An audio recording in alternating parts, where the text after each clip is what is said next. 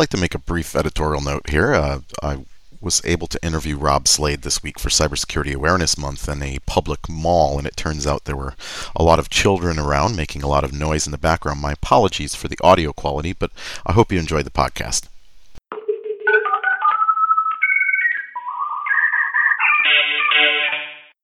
Welcome to Sophos Security Chet Chat, episode 119 and a half for the 16th of October, 2013. I'm Chester Wisniewski, and my guest this week is Robert Slade. Welcome, Rob. Thank you very much. Rob's been a fixture in the information security community for more than 25 years. Uh, he's the author of Robert Slade's Guide to Computer Viruses, Viruses Revealed, Software Forensics, uh, the Dictionary of Information Security. So, uh, you know, he's he's not just a, a, local Vancouver security person, although he has uh, been the president of our security sig here in, in, the Vancouver area for a long time. He's he's well known internationally, especially amongst researchers and people that have been uh, in the community of antivirus uh, folks for for the past 25 or 30 years. So uh, it's a real pleasure to have you join us today. The reason I asked you to have a seat and chat with me was that it's National Cybersecurity Awareness Month, and myself and Doc and others at Sophos have been doing as much outreach as we can to try to get messages to the people that don't do information security every day and was curious if you could share with us perhaps uh, you know some tips for what the everyday person the kind of mistakes they're making and, and, and perhaps some things that they can do to stay safer online. Yes i suppose the first thing would be to say how embarrassing it is as to be a security expert if one can count oneself a security expert uh, and have one's family and friends constantly getting hit. You know, my family is not immune, despite the fact that I keep on telling them things. And my friends don't even ask me anymore uh, when they get hit, when, when they have a problem, because they know that the first thing I will do is ask them, you know, are you allowing your children to do peer-to-peer networking? Are you allowing file sharing? Are you allowing anybody to download anything and put it onto the family computer? Are you uh, you know, allowing your kids to just click on any link that they feel like. And of course, the answer is going to be yes, so it's easier just to, to keep quiet about it rather than to admit that they have this problem. My first reaction is if you have a friend who knows what they're talking about and is willing to give you this advice, follow the advice. Well, but these things, uh, you know, a lot of times these things seem like this insurmountable thing, like it's this complicated technical thing, and there's all these advanced, super smart hackers out there, and you know, what can little old me do? Uh, you know, the, there's there's a bit of a defeatist attitude amongst a lot of folks, just that it's it's too big, it's too technical. I'll just I'll just go with it, right? And and I think there there are some really simple things that folks can do to stay safer. They're just uh, maybe a little too intimidated, or they're afraid to admit that they don't know. Yes, in terms of the intimidation, yes, I, I recognize this, and and I really hate the um, the promotion that is put out there of the you know the the hackers out there that are evil geniuses. Um, usually they aren't evil geniuses. They may be evil, but they're not all that smart. And and so you know one of the first things is you know no these guys that are out there attacking you are not necessarily smarter than you are. They know some things in certain areas, maybe. But first thing that you can do that will keep you much safer is make a backup. Make two backups. They're cheap. Back up onto a portable drive. Back up onto, you know, from that portable drive onto another computer. There are all kinds of things. There are programs which will constantly back up as you are working during the day so that you don't even have to think about it. And then there's the ones that you can do, you know, once a day, once a week to, to back up all the stuff that's important to you, which is not necessarily all that much no. onto something else. Yeah, it's amazing to think. Uh, you know, I, I bought a, uh, a thumb drive that's on my keychain. It's 16 gigabytes. I think I paid eight dollars and 99 cents for it. And my sensitive information that I'm worried about backing up, my important stuff, my photos, my taxes, my resume, and documents, and all that, all of it combined, I think is about one gigabyte. If I could do 16 full backups of everything important to me of snapshots in time on something that I paid nine dollars for and carry in my pocket. Absolutely, absolutely. To back up your entire computer, no matter how big your computer is. I saw a four terabyte drive on you know somebody's flyer the other day, a couple hundred dollars, and you know there you are, you're protected. It's you know, it keeps you safe. If something happens to you, you've still got your stuff. Yeah, and and while the NSA may also have your stuff, they're not as likely to share it with you. So you should make sure you make your own copy. Yeah, well, that's another thing. You know, so ask the NSA. You know, if you get hit, then ask the NSA to give you back a copy of your stuff. They But I- probably I, won't. I think that advice is probably one of the most important pieces of advice right now, though, in that you know when we're looking at malware at Sophos, one of the biggest things hitting people is this CryptoLocker malware that that encrypts all your files using you know RSA 2048 bit military grade encryption, as, as I keep hearing it referred to. I'm not sure why when we know. Based on the leaks from Snowden and Chelsea Manning, it appears the military doesn't use encryption. but nonetheless, um, you know, the only way to respond to that is to go to your backup. The only way to respond to having your laptop stolen at the cafe is to go to your backup, right? Yes. And and uh, It's easy. It's cheap. It's you know we have been telling people to do it forever. Do it. yeah, and I think uh, you know, for me, what I do is uh, you know, quarterly in my Outlook calendar, I have it recurring to check the batteries in the smoke detector, check the batteries in my flashlight, and oh, by the way, go grab the discs out of my safe deposit box and do my backup. It's it, it's not hard.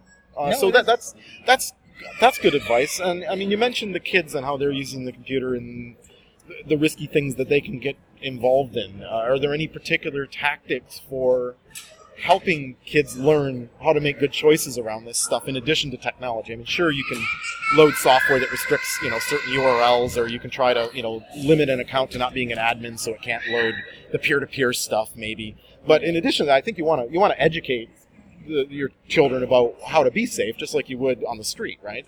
You do, and it, it is because of the changes, because of so many things that are happening. It's it's hard to say what's most important to say to them. Um, I, I would say the first thing is anything that sounds strange, don't respond to it. Anything that sounds strange, that sounds unusual, don't click on a link when they say, you know, you're in trouble, you better click on this link. When we're talking about kids, probably the the most important thing has nothing to do with technology. Keep the lines of communication open yourself. Talk to your kids. What are your kids doing online? What are their friends online? Are their friends online the same as their friends at school? Do they know these people? Play their games with them online. Uh, yeah, just be involved with what they're doing so that you can spot anything that looks a little odd. Well, and the, and the good news is most people of parenting age these days are are more computer savvy, certainly than the previous few generations, as far as understanding the internet a bit. Most parents are involved in using the web and have a Facebook account and understand the basics of the internet. And I, I find that um, I'm hearing from folks that they often don't understand what's you know they ask their kids what they're doing online. They may not even understand the new cool tool you know tumblr this or you know all this kind of stuff. They may not understand what that is but um, it's likely other parents that you're meeting with when you take the kids to soccer or to piano class or to whatever in, in, in things they're involved in that the other parents may know as well. So if you don't understand something uh, you know reach out and ask. Uh, there, there are plenty of people that are more than happy to help guide you down well what is this thing and is it dangerous i mean there's a big difference between snapchat perhaps and facebook right and if you don't know those things uh, uh, ask your peers uh, Absolutely, and and I mean, don't know, be ashamed you can't know the internet it's too big You can't know. I'm a security expert. I have been on the internet since before the internet was actually the internet. That's really odd. Anyways, and there are you know lots of things I don't know. I have an account on LinkedIn. I have not yet found any use for LinkedIn. I'm sure there's other people who have. I have an account on Facebook. I have no use for Facebook. I was talking to somebody. I, I'm running some mailing lists on Yahoo groups, and um, someone was willing to help me with them. And I found out that that person knows all kinds of things about Yahoo that I had no idea. And conversely, that person who knew everything there was to know about Yahoo had never really used Yahoo groups. And so you can't know anything. Yes, talk to other people. I think one of the things that gets people to shut down in this area and maybe not do what they can is that in addition to the intimidation, it's uh, they're embarrassed. Like so, if they're a victim of ransomware or uh, this encryption encryption stuff or whatever, people are embarrassed. They think it's their fault, and to a degree, it might be if they haven't been paying attention to what they're doing. But there's no shame in asking for help from the community. I mean, there's tons of people out there that are interested in providing sane advice and helping bail you out when you do make a mistake. provided that you learn from the mistake. I guess going back to your original, Yes. uh, yes. your, your original complaint, I guess at the at the start of the podcast. Um, Lots of people will help you. Yes. uh, if you know, as a parting comment, um, is there any other advice as far as trends of thing where you see things going and, and what people need to be, I guess, a little more sensitive to? I mean, I, I think early in the internet, when people first were getting online in the '90s and the dial-up modem days, it was this unexplored territory, and people kind of went out with exuberance and shared everything. Um, now that we're 20 years down the road from that, um, you know, how should we be thinking about this as a tool? I mean, is it is it is it changed? It it has, and certainly as you say, you know, in the in the old days, it was completely open. We didn't care. We didn't care about spam because there was no spam. You know, that's how old I am. Okay, but um, yes, there there are things to be aware of. Be a little bit more suspicious when somebody offers you, you know, twenty percent of twenty three million dollars if they can use your bank account you know, if something sounds too good to be true, it probably is. And and so be suspicious about that. You know, talk to somebody else. Think about it yourself. Be careful. Don't give away too much information. Don't uh, give away information about yourself, particularly about your finances and credit cards and bank accounts and stuff like that. New technologies. If I've learned anything that I could say as a general principle over the past more than quarter century. It's that when something is there, you know, suddenly a new convenience is there. Somebody is going to find a way to turn that against you. So, yes, it's exciting, it's new, it's helpful, it's convenient. Be careful, watch it. Be a little a little cautious about jumping in there with both feet.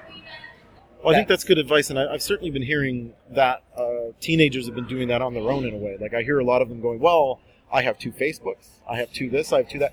Something new comes along, I'll try it here where it's not associated with me, or maybe my friends won't know about it, and I'll test it, and then after I figure out how it works, then maybe I'll use it in real life. And- Excellent practice, yes, definitely. Well, thanks for joining me, Rob. Uh, that concludes Sophos Security Chet Chat 119 and a half. As always, for the latest security news, visit nakedsecurity.sophos.com. All of our podcasts are available at podcasts.sophos.com on RSS or via iTunes. And until next time, stay secure.